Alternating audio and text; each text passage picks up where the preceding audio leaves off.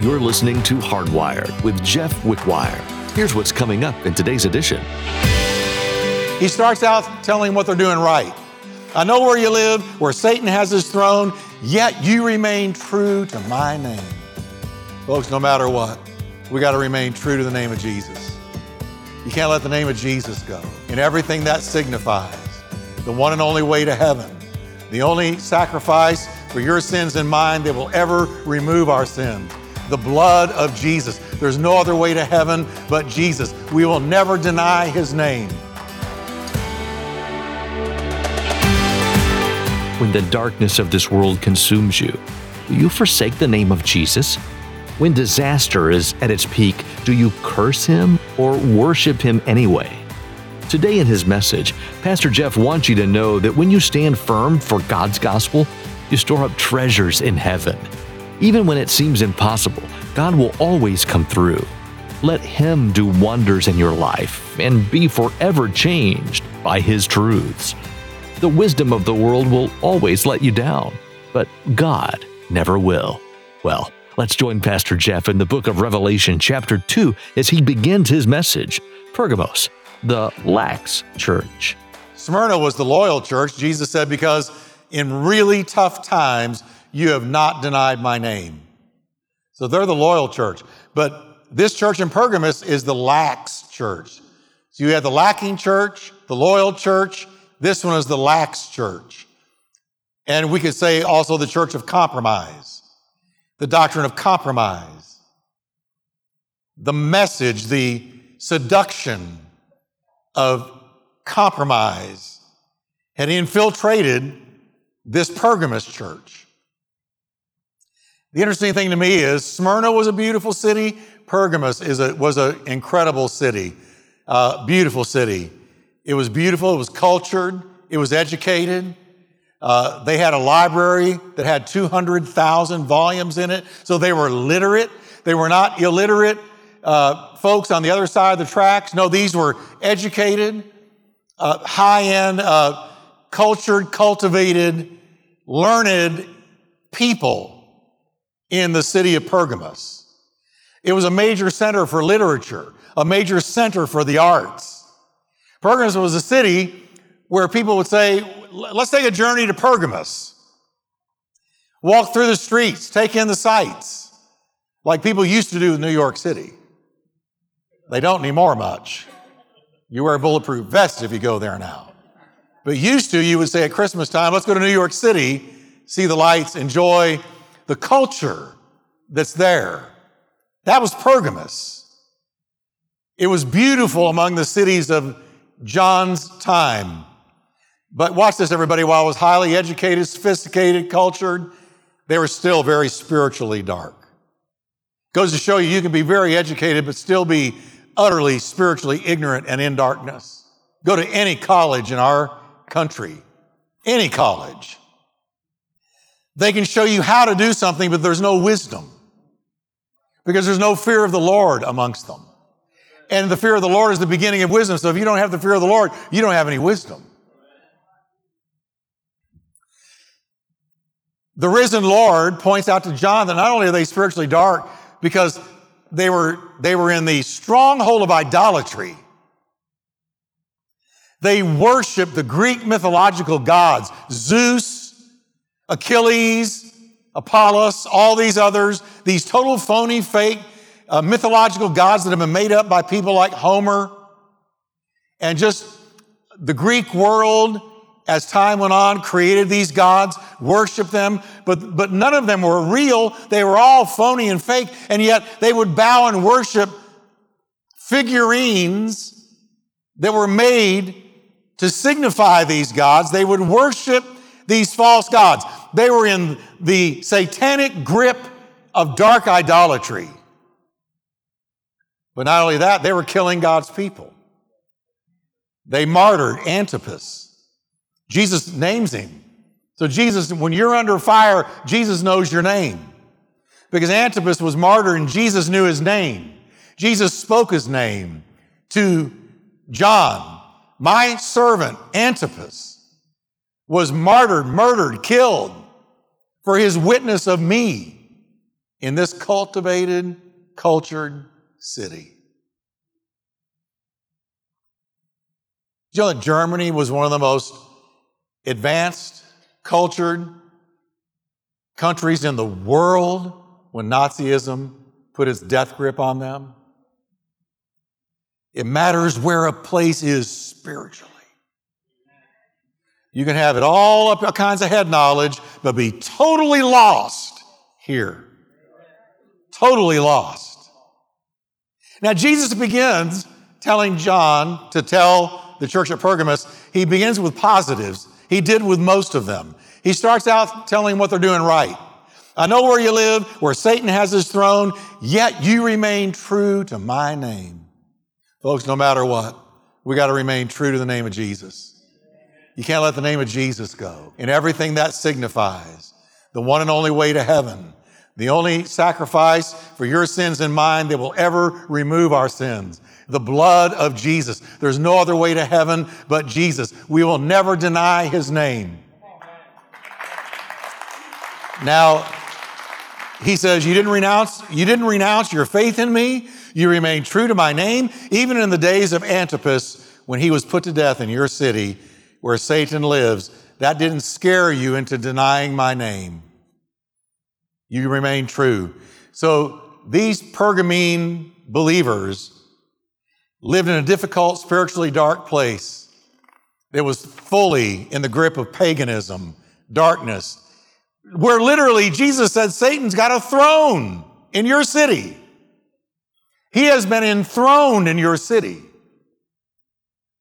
Wow, how would you like that if the Lord said, Hey, those of you living in Fort Worth where Satan's throne is? Some of you are sitting there going, Amen, I think that's probably about right. but wow, so they were really in the grip of the devil.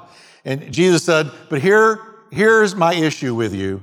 There's, there's, there's a problem. And here's why they were called the lax church, the compromising church. According to Jesus, they had carelessly allowed two destructive teachings into their midst doctrine of Balaam, doctrine of the Nicolaitans. I'm going to deal later in this series with the doctrine of the Nicolaitans, so I'm going to deal only today with the doctrine of Balaam because believe me, that's enough. Jesus called out. He said, There are those among you who have embraced the doctrine of Balaam. So you go, Well, what in the world is the doctrine of Balaam? I wish I understood what that is. Well, here's what it is. Listen to Jesus. Verse 14, I have a few complaints against you. You tolerate some among you whose teaching is like that of Balaam. So there were people teaching what Balaam had taught in this church, maybe in their Sunday school, maybe in their life groups. I'm just making it real here today. There were people in this church teaching whatever the doctrine of Balaam was. So we're about to find out what it was. What did Balaam do? We know the story. The children of Israel were going through the wilderness. There was about a million and a half of them. Some say two million, a gigantic, massive sea of people. And they began to go through the land of the Moabites. So Balak, the king of the Moabs, uh, wanted them cursed. So he went looking for somebody who had a reputation for being spiritual and being able to do things supernatural. They heard about Balaam. They called on Balaam. He sent messengers to Balaam. He said, I'll pay you a bunch of money if you will come and curse these people so that their journey is completely stopped and destroyed and they are stopped in their tracks, which would have stopped the plan of salvation. So Balaam said, I can't do it. Well, Balak sent another group of men with more money. Balaam said, Well, maybe I need to pray about it. And then finally, again, he sent him a deal he couldn't resist. He said, Okay, I'll come, but I can't promise what I'm going to say. Long story short, he stands Balaam up on a ledge where he sees this sea of Israeli people going through the wilderness. He said, Now curse them. Well, he couldn't because uh, all of a sudden he began to prophesy. Prophesy positive things about God's plan for this people. And Balak, the king of the Moabites, is sitting there having a heart attack. What are you doing? I paid you to curse them, not to bless them. And here's what Balaam said I can't curse who God has blessed. I can't do it. Everybody say, I can't be cursed. If you know Jesus, I can't be cursed because I'm blessed. No weapon formed against you will prosper. Somebody may curse you, but it won't land. It won't land. But now, so Balak said, Well, get up there and do it again. Well, again, and this time he gave one of the most beautiful messianic prophecies in the whole Bible. So Balak said, Man, what's it going to take? Come on, Balaam, curse him. Well, he gets up there again and prophesies positive things. So when he's done, Balaam realizes, I'm not going to get my paycheck. So he said, Balak, let me tell you what to do. Here's how you take these people down. He said, Get your, the women of the, the Moabite women and the temple, the idolatrous temple prostitutes, and send them among the men of Israel and seduce Israel. And when Israel is seduced, God will have to judge them and they will be stopped.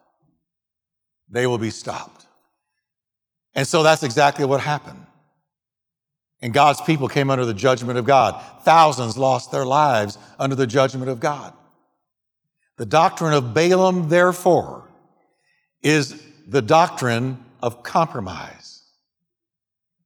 It's the doctrine of compromise. See, the message to Israel was, oh, intermingle with the Moabite women. It's okay. A little bit of compromise here, a little bit of compromise there. It won't matter because after all, you're God's people, God's chosen. So you got grace on you. So that little compromise isn't going to hurt anything. Go ahead and intermingle with the Moabite women, but God had forbidden that. And so they came under judgment. So the doctrine of Balaam was the message that a child of God can live like the world and still serve God. That's the doctrine of Balaam. Now I ask you, dear church, is that all over the church today? The doctrine of Balaam? You can have one foot in the world and one foot in the kingdom of God, and it's okay because you're under grace. Call that greasy grace. It's the false message that you, as a believer in Jesus Christ, can have the best of both worlds. One foot in, one foot out.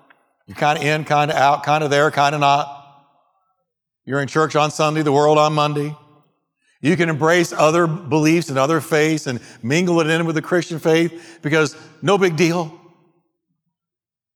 Because after all, you're saved. Doctrine of Balaam encouraged Christians then in the church in Pergamos. Some were teaching this, and some are teaching it now in the Western church, in entire denominations. This doctrine slips in and infiltrates the church today. Don't be so legalistic. Don't be so serious about this thing. Live, enjoy life, party hardy. It encourages Christians to forget that they were called to separate themselves from this world. Are you with me? He said, What do you mean, Jeff? Here's what I mean I'm in it, but I'm not of it. I'm in the world, but I'm not of it. I'm in it, but it's not my home. I've got another home. I got another kingdom. I got another king.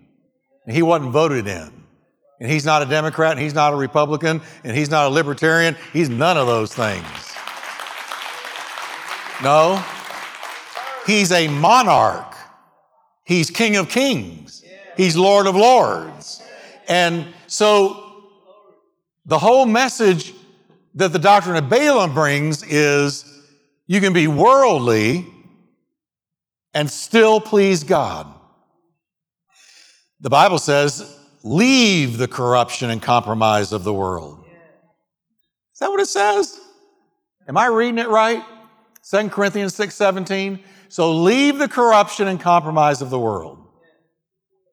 Leave it on Sunday and pick it up again on Monday. Oh, that's not what it says. I'm sorry. Leave it for how long? For good. Uh, don't link up with those who will pollute you. Be careful who you run with. I want you all for myself. Who, what, who's talking there? God is. What does he say? I want you all for myself. You're mine. I bought you with a price. Therefore, glorify God in your body. I'll be a father to you. You'll be sons and daughters to me. So the Bible says we're to leave the corruption. So we're to, we're to come out from among them. Now, that doesn't mean you don't talk to people that aren't saved. I talk to unsaved people all the time. Have conversation. I'm, I, have, I enjoy conversing with them, but I don't go where they go on Friday nights. There's acquaintances and there's BFFs. For those of you that don't know, social media talk, speak talk, talk speak, that's best friends forever. Okay? But no, no, the whole idea is as believers, we're called out and called in. He delivered us, Colossians 1.13, he delivered us out of the kingdom of darkness and translated us into the kingdom of God's dear son. So he brought us out to bring us in. But in order to come out, you got to come out. Okay? So this is why the doctrine of Balaam is so damaging because it makes people, believers, indistinguishable from worldly people. Because if you're walking like them, talking like them, acting like them, going where they go, doing what they do, how can you tell anybody about Jesus? You're no different from them. We're the salt of the earth. We're the light of the world. You are the light of the world. You are the salt of the earth. Listen to what Jesus said. If the salt loses its taste, it can't be made salty again. Salt is useless if it loses its salty taste. It'll be thrown out, and watch this, where people will just walk on it. In other words, when the church loses its saltiness, it loses the world's respect. I ask you today, is the church being walked on today? Are people dissing it, no longer attending, no longer listening, no longer tuning in? Because if you lose your saltiness, your witness, your testimony, your distinctive differences as believers, if you lose that, you're no longer salty. And people just say, ah, the church, and they throw it out and they walk on it. So, furthermore, the doctrine of Balaam is the message that a little sin, a little compromise doesn't hurt, especially if it brings financial gain, because Balaam loved that money. Honey, he loved that money. So he said, Man, I blew it when I was up there. I was supposed to be cursing them. How can I get the paycheck? Ah, I'll curse God's people this way. And he showed how to bring God's people down. And he got his paycheck. So, doctrine of Balaam is the message that little compromise here, little compromise there, no big deal. You can cut on those taxes. You can compromise your convictions at the office party. God understand. You can, you can play both sides of the fence at work. You can uh, uh, uh, lift a little bit out of that tip jar at Starbucks. You know, I saw somebody do that. They, they acted like they were going in to give a tip and they came out with a handful tip money. Quiet in here. Have you done that? Isn't it amazing what we can justify if we just think long enough? Hold back from supporting God's work and, and, all these things. It's okay. Little corner cut here and there. God doesn't really care because most everything else is okay.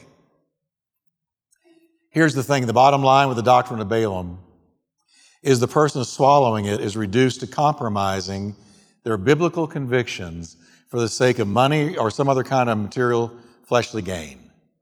And when you do that, now listen carefully to me because here's where I want to, I'm talking to Jeff and, and I'm talking to you and all of you online and those listening by radio and everywhere else. Listen carefully. When you do this, when you live a life of cutting corners here and there and little compromises, you're selling away your integrity. Now, let me talk to you about integrity. See, Balaam sold his integrity for the money that Balak paid him to destroy Israel. He sold his integrity. He shook hands with the devil, literally, in a plot to destroy God's plan of salvation. Because they had to get to the promised land. Jesus is calling out this same error in the Pergamos church. He's saying there's people in your church teaching this. That's why I tell you, church, don't go where your ears are being tickled. I like listening to messages that sting me a little bit. How else am I going to grow? But if my ears are always being tickled and my flesh is being tickled, then, then I'm not growing. And that's not the Word of God. When God talks to me, there's always a little bit of conviction that makes me want to get a little bit more right. Right? Paul said this kind of false teaching is like a little bit of yeast that spreads through the whole batch of dough. That means it spreads through your whole life. And if it's a church, it spreads through the whole church. And that's why he's addressing it in Pergamos, because they were in trouble of their whole church coming under this bad doctrine of Balaam. It was taking over. So, what's integrity? Well, there's a Hebrew word, and you translate it into integrity. Here's what the Hebrew word means wholeness uprightness, honesty, moral soundness, solid character. That's integrity. What you see is what you get, and what you get is what you see. Uh, how many of you remember the math term integer? Remember that? Integer? I hated math. I remember integer. I didn't even want to say it. Integer. I hate saying it now, integer. But I got to tell you, it comes, that's where integrity comes from, that word. Because integer meant one whole number. A whole number. It wasn't fractionalized, it wasn't divided, it, it wasn't one number plus part of another one. An integer was a whole number. It was complete, it was whole. And we get integrity from that word. And so it means that our beliefs have been integrated into our behavior. So what we say believe, we believe is the way we live. So we are whole. When you're walking in integrity, you're walking in wholeness. When you're not walking in, in integrity, you are divided, you are split, you are fractionalized. Like most of Washington. I had to get that out. Because integrity is going the way of the dodo bird. It's on the it's on the extinction list. Integrity is hard to find. Find, try to find somebody who has integrity, real integrity. Integrity isn't lost overnight. It's chipped away in a hundred different little decisions we don't think really matter. That's how integrity is gained. You make good decisions and integrity is built, or you make bad decisions and integrity is torn down. Scientists now say that a series of slits, not a giant gash, is what sank the Titanic. They have sonar devices now that are so sophisticated, they recently sent the sonar signals down to the Titanic and they were looking for a great big gash in it where it hit that iceberg and it made it sink. But they didn't find that. They found six little gashes along six watertight holds. And those little gashes are what sank the great ship. It's the little compromises that sink us. It's the little foxes that spoil the vine. We don't think anybody cares. We don't think it really matters because it's little. But here's the deal if you'll steal a dollar, you'll steal a hundred. If you'll be responsible over a dollar, you'll be responsible over a hundred. Jesus said, Whoever can be trusted with small things can also be trusted with big things. Now, and whoever is dishonest in little things will be dishonest in big things too. So, see, it's those little decisions.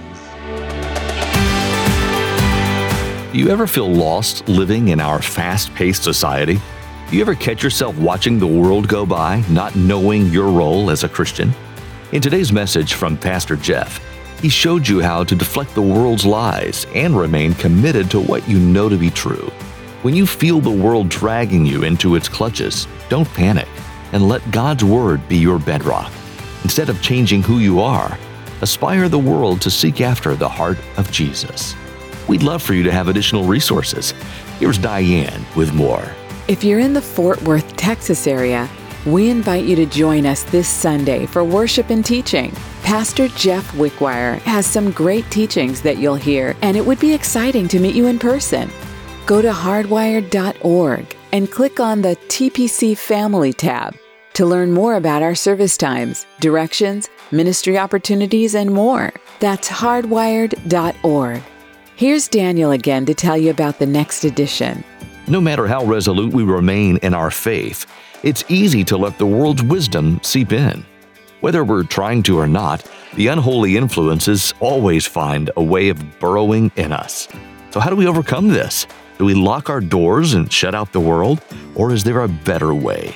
In the next installment of Hardwired, Pastor Jeff teaches you how to keep the world's temptations at bay by turning to the Bible.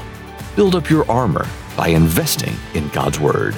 That's all the time we have for today. Thanks for tuning in for this edition of Hardwired with Jeff Wickwire. You can listen to more messages from this and other books of the Bible by visiting hardwired.org. Join us next time to continue our study in the book of Revelation, right here on Hardwired.